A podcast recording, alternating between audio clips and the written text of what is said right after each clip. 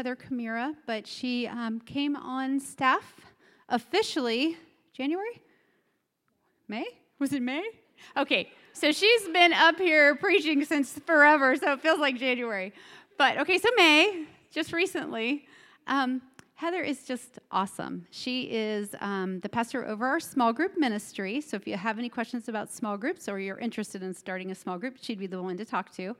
Um, she is a gifted speaker and teacher of the word.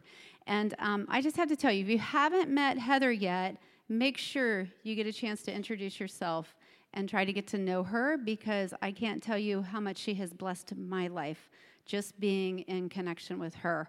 She is just a gem and what she speaks, she lives it. Um, she is probably one of the most grace filled women I know, and she takes things very seriously. When she's teaching the word, she's not up here just giving you a message. Um, she has to feel it. She has God has to deposit something to her for her to share. And so I'm really excited because I know God's been speaking to her this week. So if you would give her a very, very warm welcome, Heather Kamira.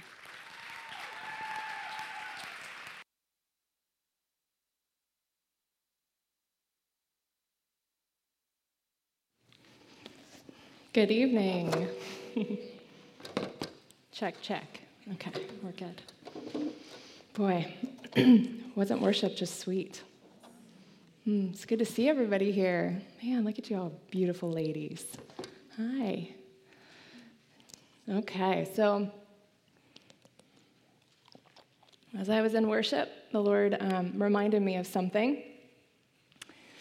Uh, and I felt like it was a good time, uh, not planned, but he reminded me of something. And so we're going to have a little testimony time right now. um, a little glory to God. What you don't know is that uh, standing right here uh, is a really momentous time, moment uh, for me.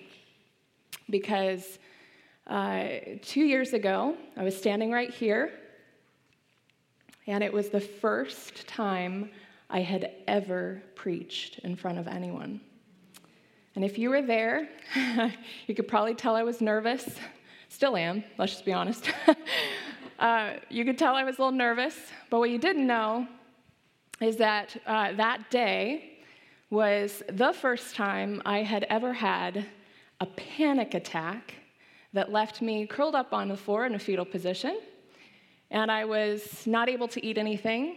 My little girl came over and was like, Mama, are you okay? And daddy's just staring at me like I don't know what to do with her. Uh, I was a wreck. And the enemy just came in full force. Uh, he did not want me to do what I did that night, which was start something.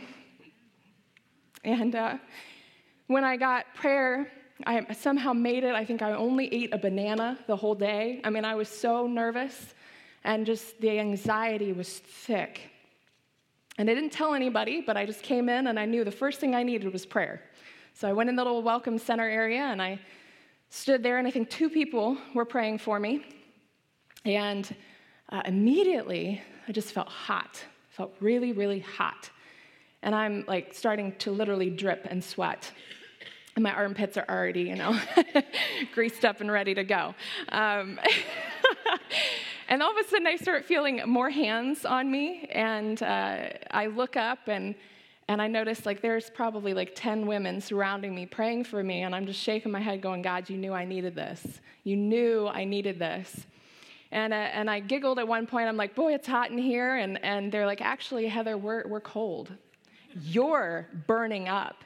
And the Holy Spirit was just really meeting me. And there was this one, um, one woman who prayed for me.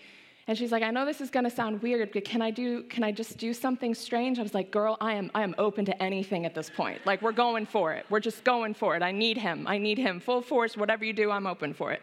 And she literally said, In Jesus' name, I just tell fear to leave. Again, I hadn't told anyone what I was going through. I tell fear to leave in the name of Jesus. And she swooped her hands right over my, my shoulders and it broke. I bawled. I went from a zero to a 10 and I just broke. Something inside of me just broke. And I bawled and I bawled and I bawled and it was gone. it was gone. So, praise Jesus. Amen. Amen. Praise the Lord because uh, that's just a testimony of what he does for his kids and how, man, he is so faithful. He's so good, right? So good to show up for his kids. So, tonight, we are going to be talking, uh, finishing up our summer series, which is called Seek and Dwell. And Vicki spoke last time. She did a great job. Is anyone here? Yeah? Oh, come on. Yeah, she did an awesome job.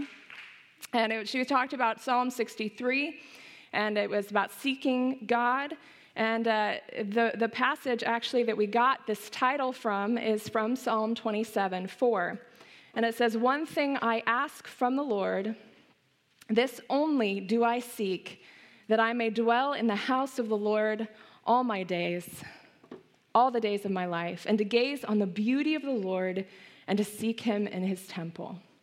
So, just a really sweet title. Uh, at the beginning of this year, uh, as Vicki said, she said January. January was a, a really unsure time for my family.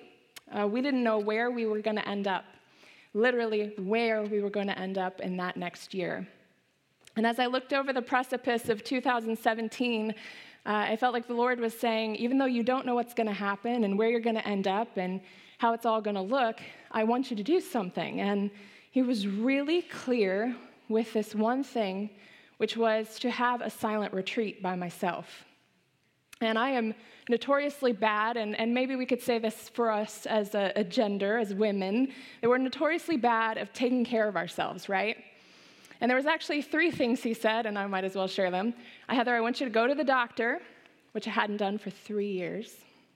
I want you to start your gym membership that you told your husband you were going to do.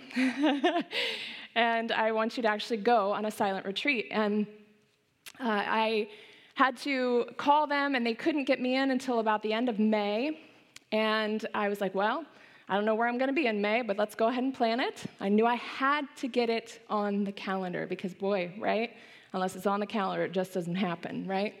So I got it on the calendar, end of May. What I didn't know was that May was going to be this crazy month for my family. And that's when everything started to just shift and everything started to happen and things started to really change in my life.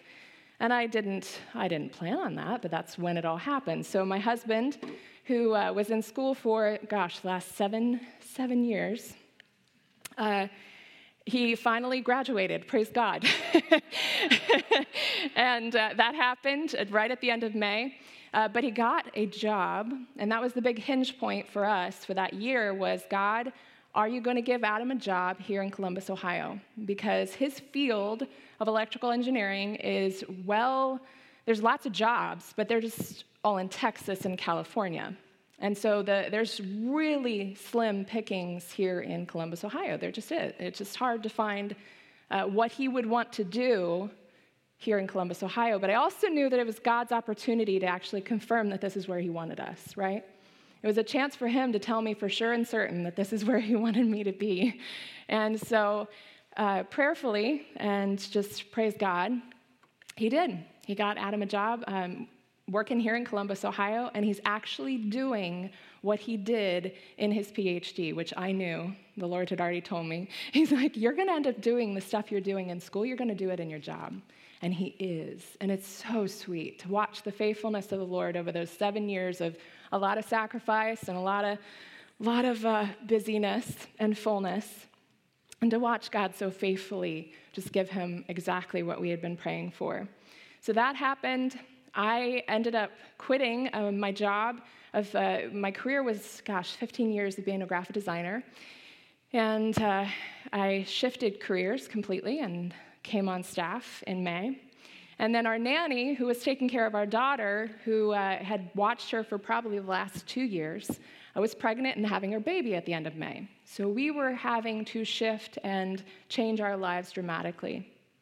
And so here I am, thinking the whole entire month of May, thank God I have a silent retreat. Thank God I have a silent retreat, as though He knew just provision from the Lord that I was going to need it. I was going to really need it. And here I am, I'm driving on my little mini adventure just by myself, three whole days, three whole nights of being with no one I know, 20 other strangers, but no one was going to get to talk to me.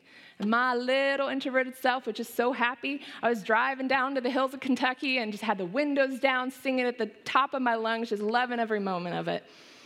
And when I, I got there, it was really sweet. I got to hike, I got to read for the first time in a while, I got to journal, I got to just listen to music and, and take walks with the Lord. And, and it was just, I started drawing again, which I haven't done for years.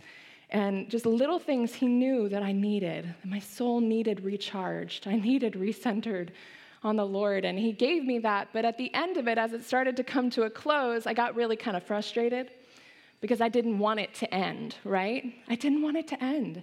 And I started to complain to the Lord. I said, Why can't I have this back in Ohio, you know, back in Columbus, Ohio? Why can't I have this kind of peace and this kind of silence and this kind of simplicity in my life back home? And and it was so sweet, I think probably because no one was talking to me and I was, you know, just waiting on the Lord in silence. Uh, he just said with such sweetness, He said, Oh, my little adventurer, I am always with you.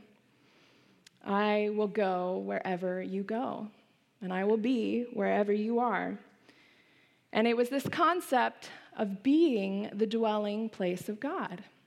That He literally was with me wherever I went, wherever I put my foot, He was going to be there just as powerfully as He was in that little silent retreat area, as He would be here in Columbus, Ohio, with life being busy and crazy. I know that that's the reality, that God is with us. We hear that a lot in church.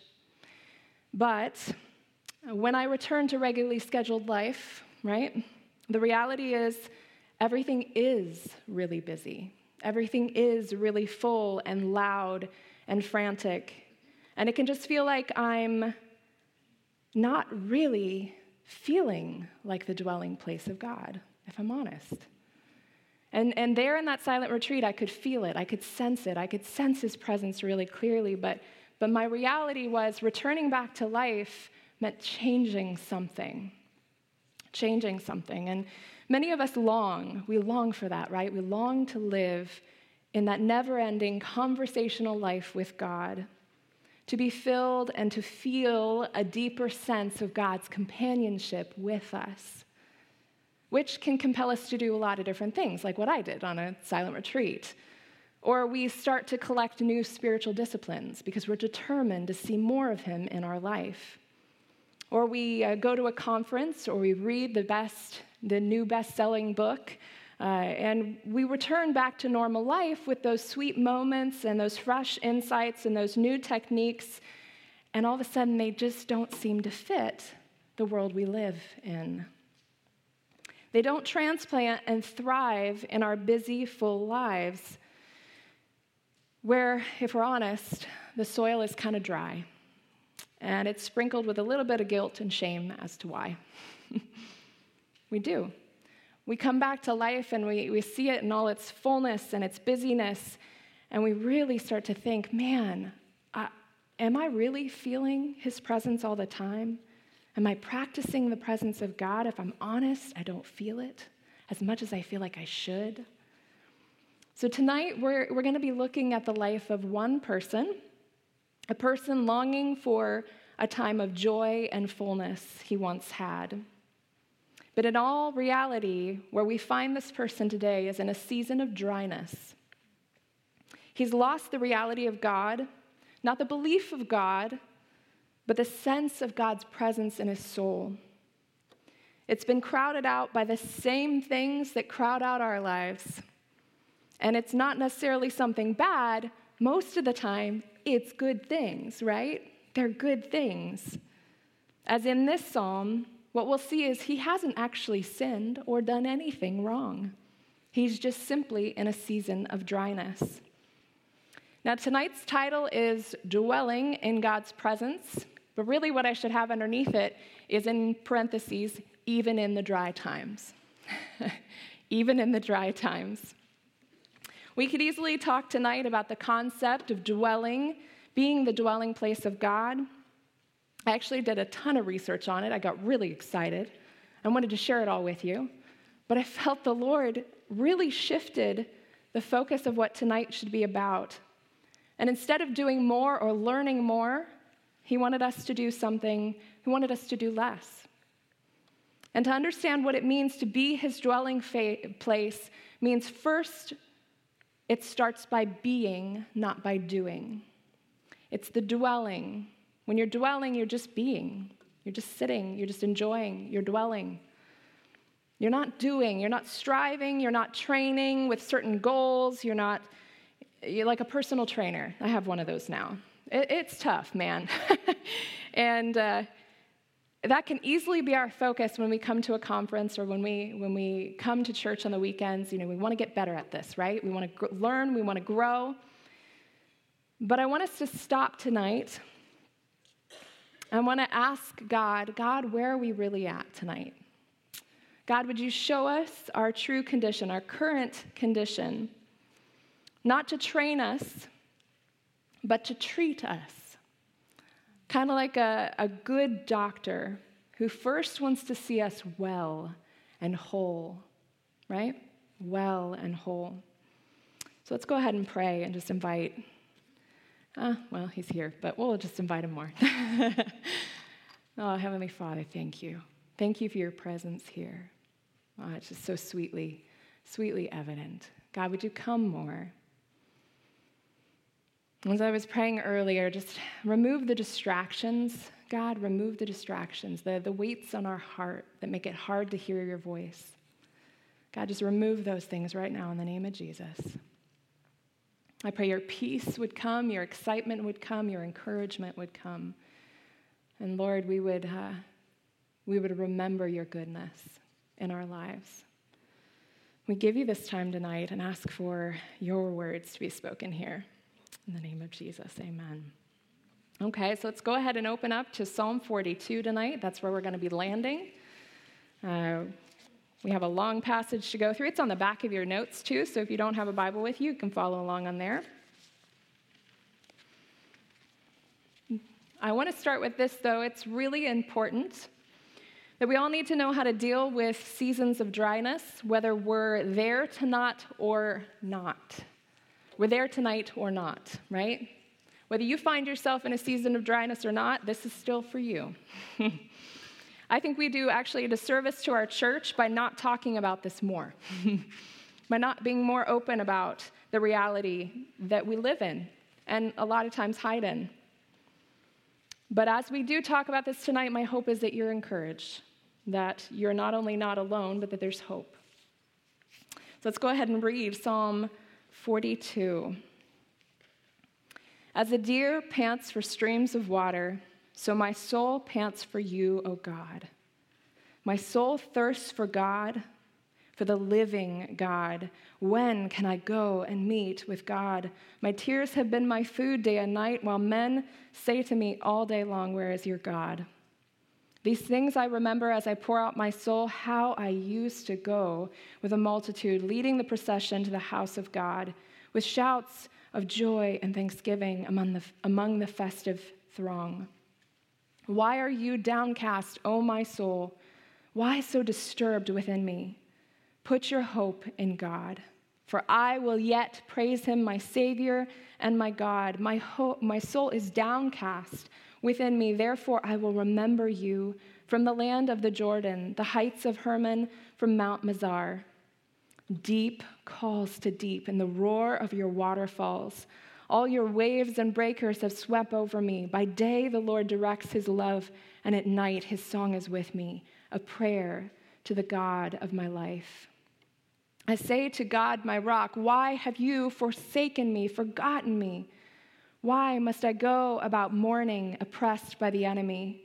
My bones suffer mortal agony as my foes taunt me, saying to me all day long, Where is your God?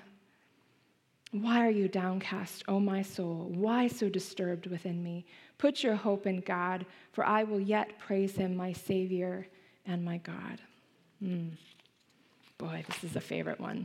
We're going to have fun tonight. Okay, so first of all, right away, we see the psalmist, right? The writer of this song. We see his condition. And he uses this really great metaphor, a metaphor of a deer, and then he goes on to describe it. And what I found kind of cool and interesting is that uh, for all the other references of deer in the Bible, they're all bucks, except for this one. So tonight we have a doe, and she's panting for streams of water. So my soul pants for you, my, my God. My soul thirsts for God, the living God. Where can I go to meet with God? Now, what do you know about deer? Now, sheep are stupid, right? We kind of know that sheep are stupid, but deer actually aren't that stupid, okay? They don't wait till they're dying of thirst to go find water. They don't. Usually, they're on their way when they start feeling thirsty. They head right down to that water hole. And what we're finding here in this passage is he, that this deer has come to this riverbed, but it finds it dry. And the psalmist is saying, I'm like that deer. And God is like that dry riverbed. My soul thirsts for God, the living God. The psalmist can't sense God as the living God. It's gone. When can I go and meet with God? He's lost this relational experience of God's presence with him. No more taste, no more feel, no more sight, the sound of God in our souls. He's lost the reality of God, not the belief of God, not the belief of God, but the sense of God's presence in his soul. And he's experiencing this thing called spiritual dryness, right? Darkness, the deadness that you can feel. Now, there are other Psalms where the psalmist loses the sense of God's presence because he needs to repent, right? He's been separated from God's presence because of something he's done. He's sinned, he's walked away from God. And so usually it's a psalm of repentance, right? Coming back, turning back toward the Lord. But this one is not like this at all. It's not like this at all. There, this one, we realize right away as we read the whole passage, he's done nothing wrong. Now, what's hard for us to justify in our American minds is because when we see something wrong, especially your spiritual state, we start to assume right away that you've done something wrong, right? We start to try to figure out why. We want to know why we're in this place. Why are we here? We start to feel like we must have missed something or that we're not doing enough, right? We're not doing enough. There has to be why we're not feeling His presence as much as we used to. And I think that's part of why it's really tough to admit to one another how deeply dry we are. Because what do our friends do when we tell them where we're at? they start saying, Well, have you prayed enough? I mean, you really, I mean, have you been praying? I mean, have you opened your Bible in the last like couple weeks, right? Have you renounced the devil and told him to just get out of town? I mean, have you confessed all, no, all sin that, that could be in your life? Have you thanked God? I mean, have you thanked God lately? I mean, that'll, that'll just lift your spirits right up. Have you thanked God lately? And I, I am the worst, I can be the worst at this for sure because uh, kind of like my husband, I like to fix things, especially when they're my friends, right? When I see them in a time or a place where they're just, they're hurting. I don't want to see them hurting. I want to fix that. I want to make them feel better, right? And so, it, even out of good intentions, we start to try to fix it, try to find what's wrong. And usually the blame ends up landing on them, which actually compounds the problem, if, if we're honest. It can start to veer from trying to help the person, assuming that surely, you know, because this, this person's going through a hard time, there's, there must be something wrong. And if you were doing everything right, you wouldn't be here. But that's not what we see here, not in this psalm. This guy is doing nothing wrong. He's just simply dying of thirst, dying of thirst. There's no spiritual confessions here. There's no confessions throughout this whole psalm. There's no guilt. There's no repentance in this psalm at all. And what we need to realize is that this condition can happen to you. The spiritual dryness can happen, yes, because you've sinned. But even if not, even when you haven't done anything wrong, and I think this is really important for even new believers to hear this, right? New believers. Nobody really gets, nobody explains this to you when they're selling Jesus, you know? Oh, by the way, it might be really hard, you know? like, that wouldn't really do, do well, um, getting more people to say yes to Jesus. But, but we need to be honest because it's the truth. For new believers, many times they don't expect this to happen, and they think it's only when they've done something wrong and then it causes this, this doubt to start to, to rise up in them, and they start to have this sense of insecurity like, boy, really, what did I get myself into? And, and I think all of us need to be careful to treat these seasons with more care. Both when we're walking beside a friend going through it, and both when you're going through it yourself. We can actually make our condition worse if we're somehow shocked when it comes, oh, I can't believe I don't feel the Lord right now. Uh, shocked that we don't, or that we don't pay the necessary attention to it that we should. When you've got, let's say, too much going on and life is full and busy and crazy, and you get a cold, well, I just don't have time to have a cold, right? You just say that to yourself, I'm just to keep pushing on and you don't take off work and you don't get the rest you need and you don't go to the doctor and get help. You just somehow are to just just to get through it. And what happens? You end up in the hospital with pneumonia because you haven't taken care of yourself. You haven't paid attention to your condition and you haven't addressed it really at all. Now when i played softball for that brief momentary albeit miserable part of my life When the other team would finally hit the ball, my, my stomach would just sink, especially when I was on outfield. Right field, right here, right field.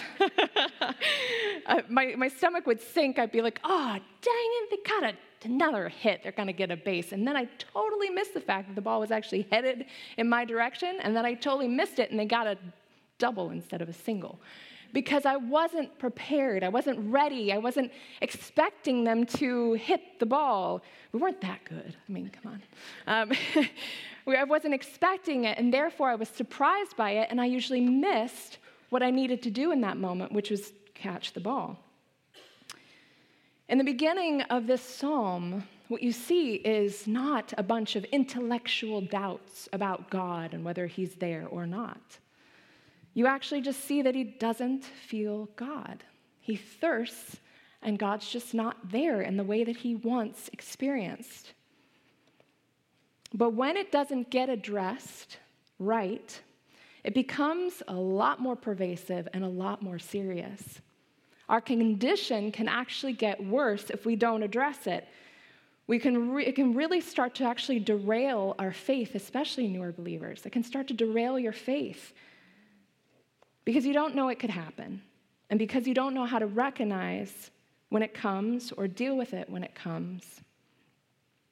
So, we're going to look at some of the causes. We're going to look at some of the factors for why we end up in these dry seasons.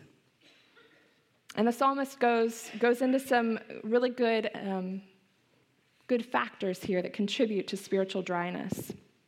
First is a disruption of rhythms. A disruption of rhythms.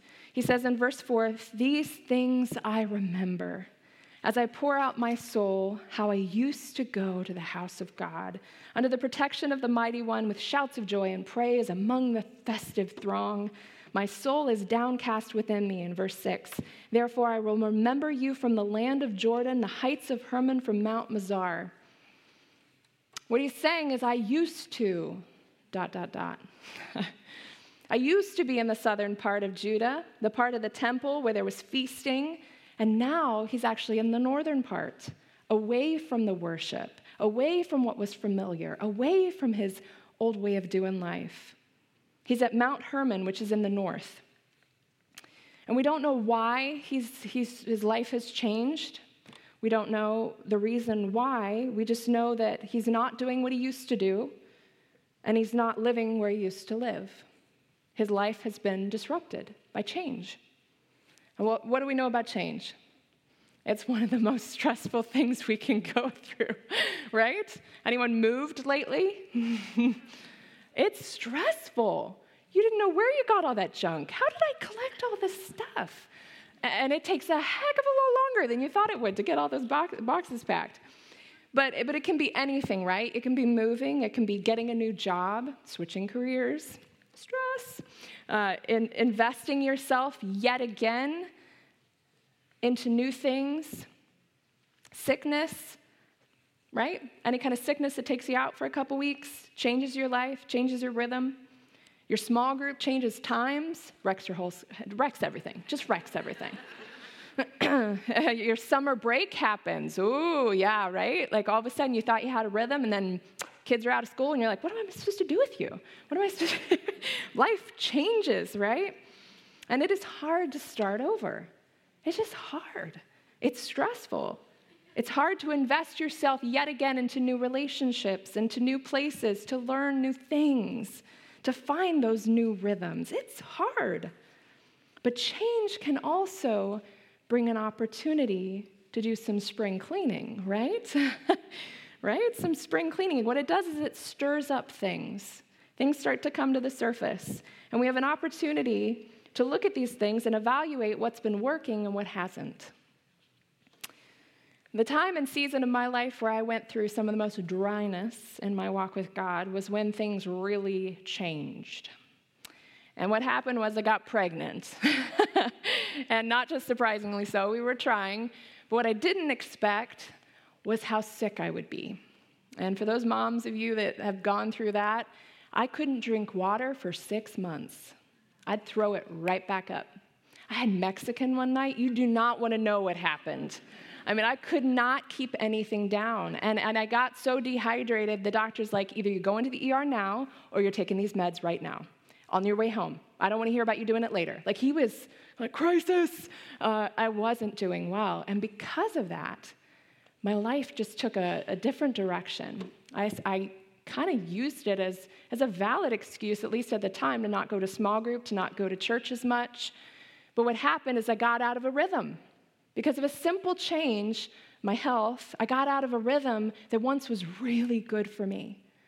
But honestly, I, I couldn't tell that it, I was much different. I mean, I still had a good heart, right? I still loved Jesus. And I mean, it's just going to church. I mean, it's just going to small group. But, but after months and months and months and months, even after Eden was born, I wasn't, I wasn't going to church at all. I had every excuse in the world, I thought, to just, just say no. It was just too much, just too much. And it, I, I hadn't realized it until much later but it had done a number on my walk with the Lord. Now, I convinced myself I was fine, right? Because we, we like to justify what we do.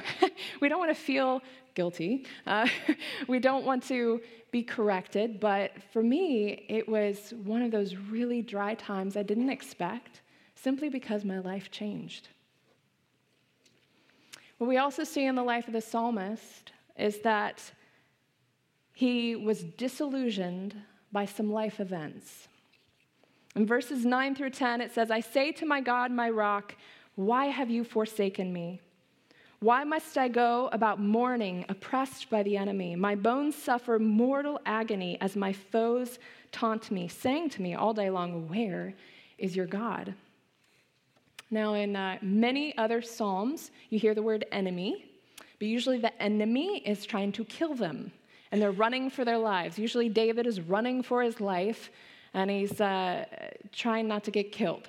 But here, the enemies aren't trying to kill this, this psalmist, they're, they're taunting him. They're taunting him, and it's starting to, to really seep into his, his soul. He's starting to actually believe it, and they're saying, Where is your God? If your God was really for you, if he really loved you, then why is this happening? Have you ever have someone say that to you? When things take a turn for the worst, when life is really hard, when, when things you never planned on happening happen, when suffering and pain, which we know will inevitably face in this life, hit, it is, it's easy to say, God, where are you? It's easy to question, and it's easy to question God, you know, I, I do believe you're good, but why is this happening? Why is this happening? It's hard to understand, and it's hard to make sense of it. And disappointment, by the way, can wreak a lot of havoc in our spiritual walks. Disappointment, especially if it's not dealt with, can start turning into what? resentment, right, toward the Lord. And we start getting angry and we don't know why, why we feel this way toward the Lord. And, and I have a, a funny example of just disappointment. I'm just going to share it because it's cute. We were at the rib cook-off this last Sunday. Anybody else there? It was a good time. I didn't get any ribs, but hey, I hear next year we're going to have lots, so hey. um, I was with my daughter and another three year old, um, a friend of hers, and they were determined to go on that big old bounce house that they had there, inflated up.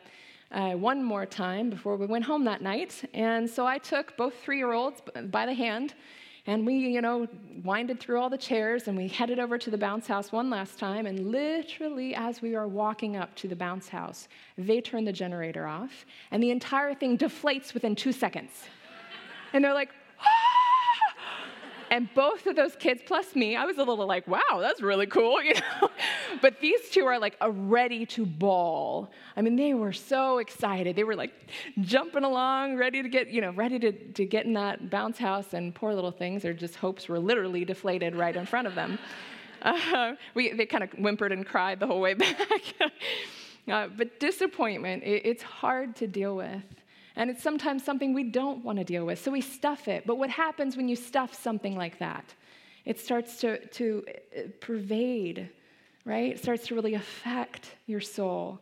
Like I said, you know, resentment and anger can start bubbling up to the surface because we haven't dealt with it and we haven't talked to the Lord about it. So, third, we see in the life of the psalmist, we see it's deprivation. He has this, he's deprivation physically. So it's something going on physically in his life. And we see in verse 3 My tears have been my food day and night. And this isn't just like a nice little allegory, like, oh, I've been so sad, my tears have been my. Like, this is, this is he's not eating. He's not eating, he's doing so poorly. He, he's not sleeping all night, all night. And what we got to realize is that we're not going to deal with our condition, our spiritual condition, if we ignore the fact that we have a physical condition that first, mostly first, needs to be dealt with the tiredness, feeling utterly overwhelmed, having not having a doctor's appointment for three years, you know, like not being so worn down by the demands of life that we start to question what we're actually going through, and we, we don't realize that it's actually physical. Sometimes the cause is physical. And, and by the way, when you are physically weak, that's sometimes the time where the enemy loves to come and, you know, like wreak havoc in your life. And so we got to pay attention to this. This is important that he is saying this and, and that we pay attention to this. Uh, Timothy Keller, who's a well known pastor, recounts a time where for eight weeks straight, every sermon he spoke or preached was agony, pure agony, all the way through the sermon, all the way through. He would hear a voice in his head, They're never going to believe you. Why'd you say that? that was stupid. And after accusation, after accusation, after accusation, his wife and him thought, well, maybe he just wasn't praying enough. Maybe they should pray that this thing would leave, you know? And, and so they started praying more. But, but as he looks back on that time, specifically that time in his life, he said, You know, I only saw this with, you know, hindsight as 2020, right? I was enormously overtired and overtaxed. And I just, I couldn't see it. I didn't realize that the problem was actually physical. It wasn't necessarily first and foremost spiritual. The enemy was just taking, taking advantage of the fact that he was down and kicking him while he was down. Sometimes instead of doing more, we need to simplify and do less. We need to scale back the speed at which our life is running and the fullness uh, in our lives by, by cutting things out, abstaining from things. It's not about doing more and, and learning how to, okay, I gotta, I gotta pray this way and I gotta figure out how many you know, hours I'm gonna read my Bible every week. And you know, a lot of times this is us needing to declutter our lives, right? Declutter our lives.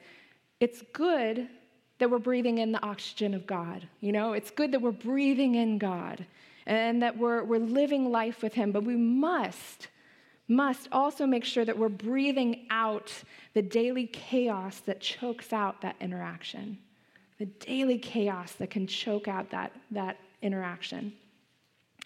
There's a quote from John Ortberg, and he says, For most of us, The great danger is not that we will renounce our faith, it's that we will become so distracted, so preoccupied, and so tired and worn out that we will settle for a mediocre version of it. We will just skim through life instead of actually living them. Skim through our lives instead of actually living them. The last thing that I want to talk about here, to not just leave you on this horrible note, is to talk about what the psalmist does do. And we see some really cool things. What does the psalmist do? What are some of these cures that we can look for in the life of this psalmist? Because does he give up? Do we see him giving up? Do we see him moving back to where it was good, the good old times? Uh, do we see him denying where he is? Oh, you know, it's all good. I'm just, uh, God's good, and I'm just going to pretend everything's great. Does he? No. So let's see what he does do. First, he pours out his soul. He pours it out. I mean, essentially, this is the entire psalm. This is the whole thing right here. Is him pouring out where he's at. He's pouring out his life before the Lord. He's saying, I don't feel God. I get nothing really out of this right now. But what he is doing is he's writing a song, a song of prayer and meditation. He's writing a song. He's choosing to do something, something.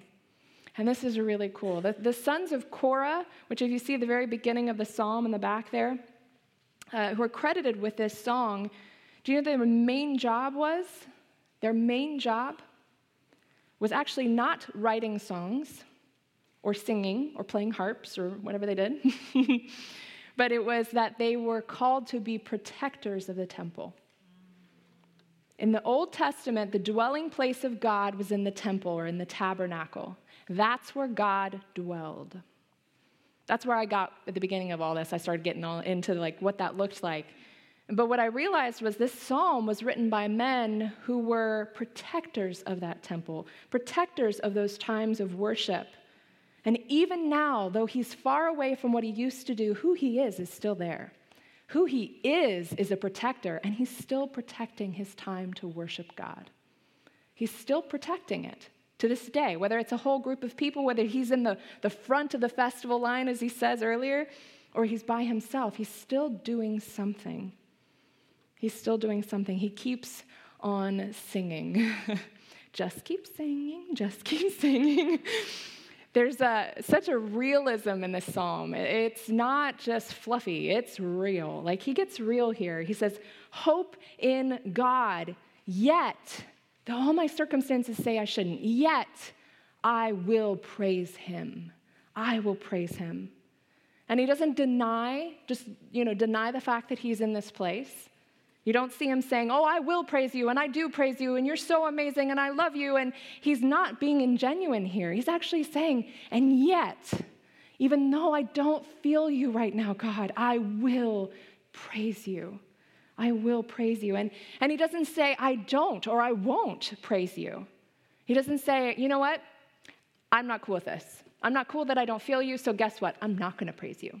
I'm to only praise you when you come and when I feel your presence and when I really sense you, and then I'll praise you. There's no like, you know, despondency or despair here at all.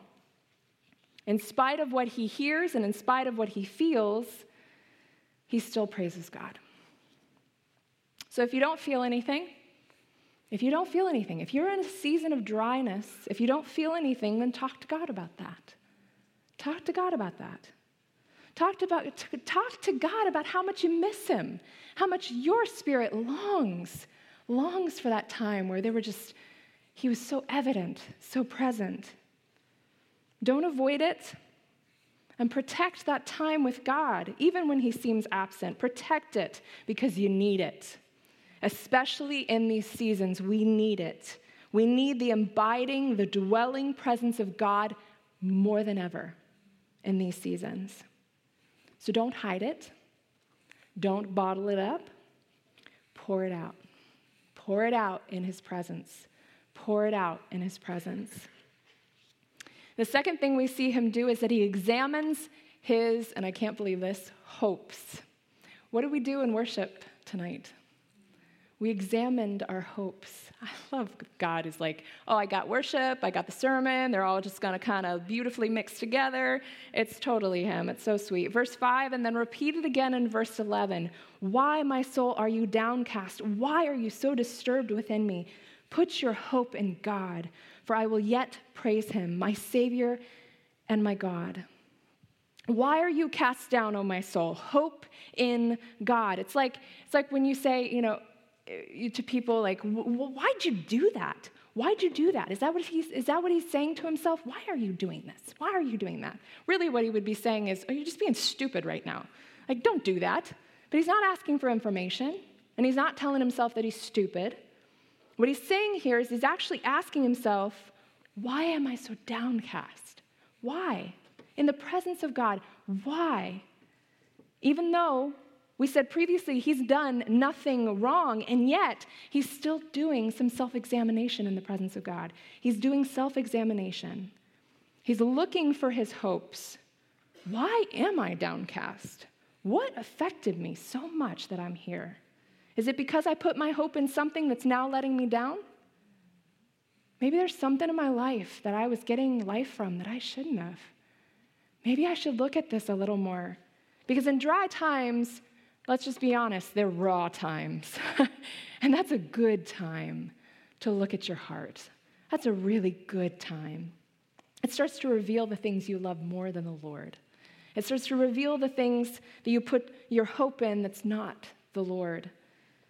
And it helps us to look back in His face and into His approval and His smile and His love and remember where our hope really is, right? Where our hope really is. Because if that's where my hope is, is in Jesus in his face in his approval in his smile, then nothing can touch me. Right? I can't be devastated by anything else. I don't even know if I'll be there fully to the end of my life, but I, I keep heading in that direction. God, I want you to be my hope. So, in times of dryness, look at the things you really have your hope in and preach yourself the truth. Preach the truth to yourself. Look at him say this Put your hope in God. he says that to himself. Heather, put your hope in God. and uh, a little bit more strongly than I usually talk to myself, but really, right? We're telling ourselves don't put your hope in your husband. Don't put your hope in what he does and doesn't do for you.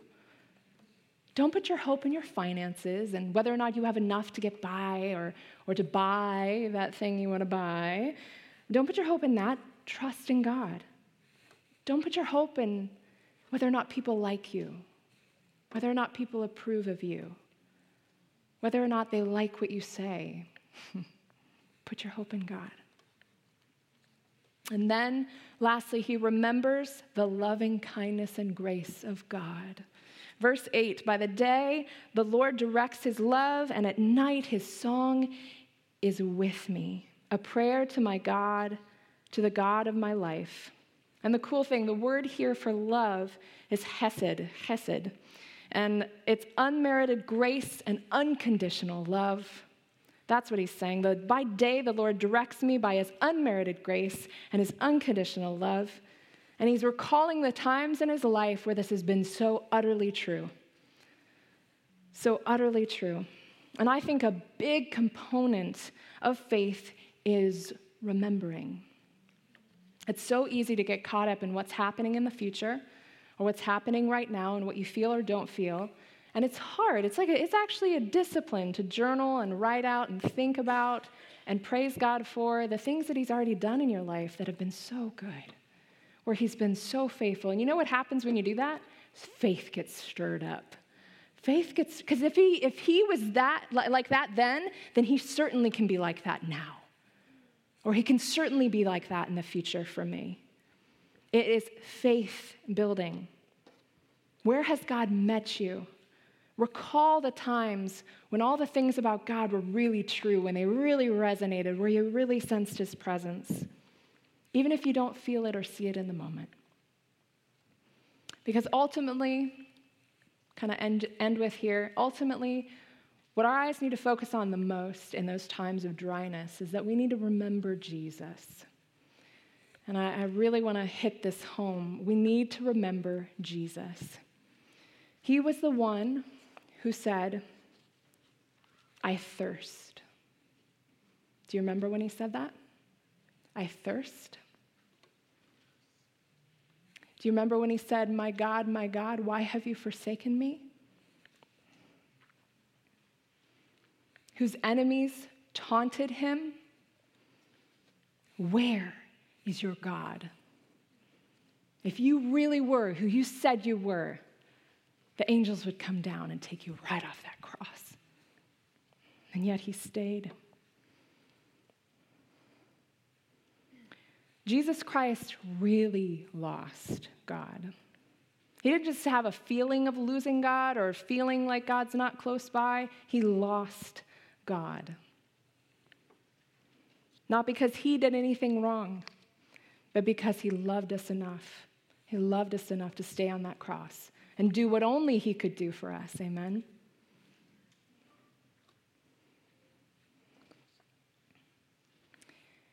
He stayed on that cross so that no matter what kind of season we face, no matter what kind of feelings of inadequacy or, or failure haunt us, God will never give up on us.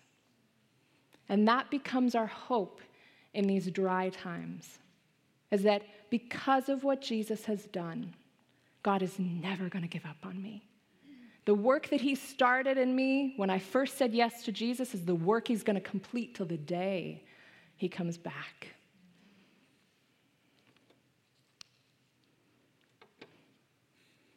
So that God would not punish you and would not separate himself from you ever again, Christ stayed on that cross. God punished him so that we could receive his love, his hesed, unconditionally. We all have seasons of dryness and for multiple reasons. But by God's grace, and hopefully with our sister's help, right, and encouragement, not correction, but encouragement, uh, we'll get through it. And hopefully, we'll be better for it.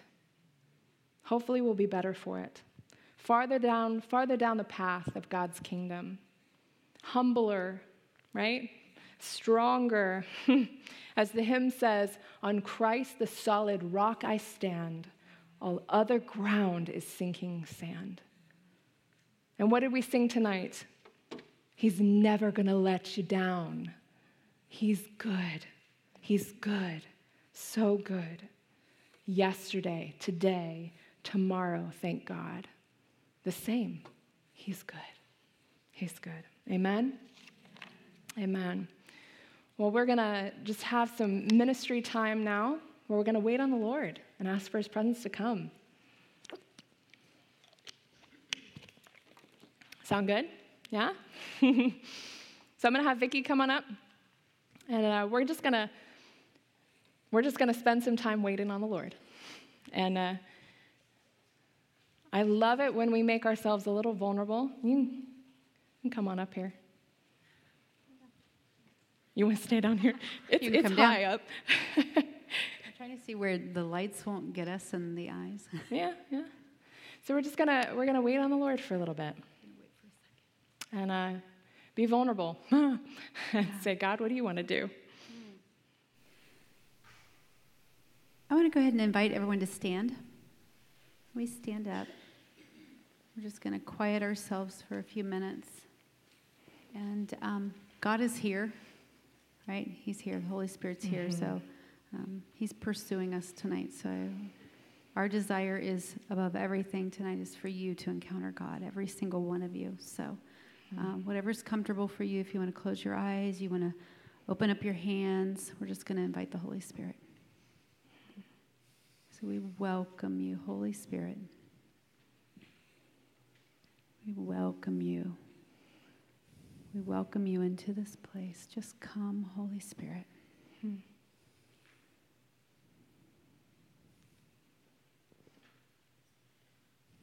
Just love your presence, Lord. Just come wash over your daughters.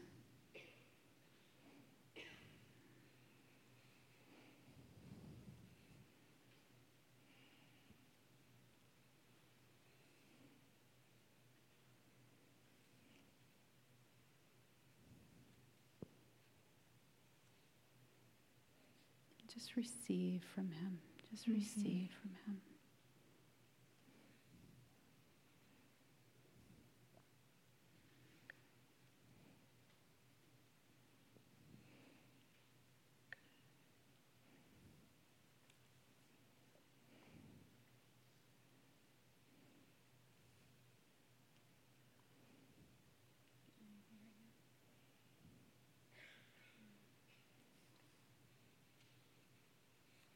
I just keep getting a picture of a woman um, just really bent over. And uh, I don't know if it's physical pain, back pain specifically, or if it's just even um, the season that you're going through right now. It's just really, really been burdening. So if um, does anyone have any back pain right now? Like just some, yeah, some some back pain that's just been really hindering you. And also, like anyone that feels like, you know what, not just physically, but the season of life right now is just doubling me over. hmm. But God wants to heal that. He does. Mm-hmm. You have something, Jude?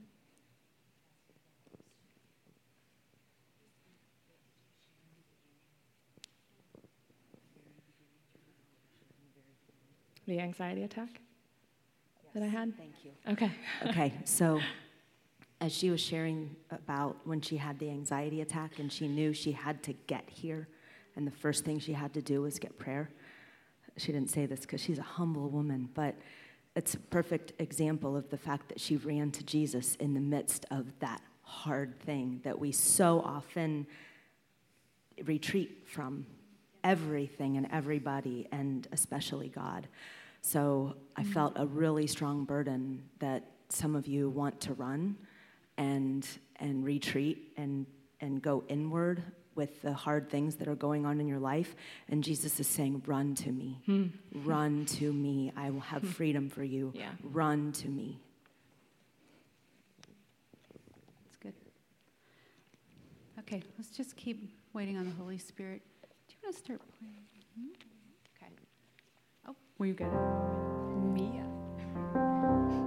Um, so I just got a really strong sense from God that, um, okay, there's a lot of moms in here, so I don't really understand this um, personally, but um, like the way that you would see your own child hurting and it like hurts you like so strongly, and like you can feel their pain and like um, just like seeing them hurt hurts you. I feel like God is really saying that like um, we are His children, and Him seeing us hurt is physically like hurting Him, and He just like loves you and He feels for you, and um, I don't know. I just I felt what. See here. How old are you? Sixteen. Okay. See, this is cool. Does it, anyone can do this? So if you're hearing something like, this is great. I'm glad you came up because this girl hears from God. Trust me, she hears from God. So thank you. Okay. It's a good word. I heard earlier tonight, um, and I kept asking God, is this something for us tonight? I heard, you know, that saying, um, you're a work in progress. Tonight, I kept hearing, you are my work in progress. You are mm. God's work in progress. Mm. And there is grace here tonight and there's grace here every yeah. every day. Mm. So if there's anything tonight that spoke to you, we would yeah. just want to extend an invitation to come forward and we're just going to pray for each other. That's why we're here. Mm-hmm. We're not here to hear a message and put a little bow on it and walk out and go home after we have dessert tonight. Stay for that. That's not why we're here. We're here to experience the presence of God. Yes. He sees everything that you're going through tonight. He knows you intimately, and He knows what's on the other side, even when you don't. So don't miss the opportunity to get prayer no matter what it is. So we just want to begin inviting you forward. Um, and as the ladies come forward, if we could have people come up and pray. Mm-hmm. If you are a follower of Jesus, you can pray. You don't even have to say a word. just put your hands on them and just invite God, invite the Holy Spirit. Yes. So if you want to come forward.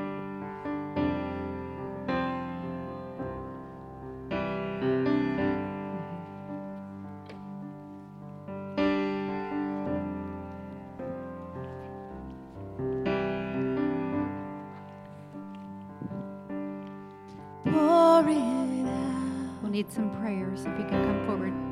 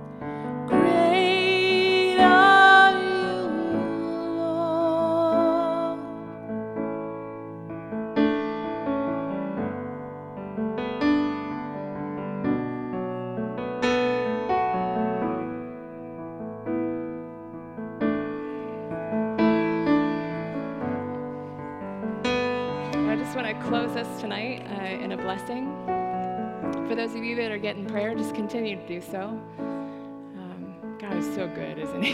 Just so good. And God, I just speak blessing over, over every lady and even guys that are here in the name of Jesus. God, I pray your presence would truly just be thick around us as we leave this place. God, your blessing, Lord, just increase in our lives, God, that we would hold true, hold, hold firm to the truth of who you are, even in the midst the, the dry times, God. Speak blessing and life over you. Bless you guys. And I just want to invite you to stay if you can. We have some amazing cobblers. I mean, not just pies, we got cobblers and ice cream, I think, right? Do we have ice cream? Oh, I think we have ice cream. If we don't, you can blame me.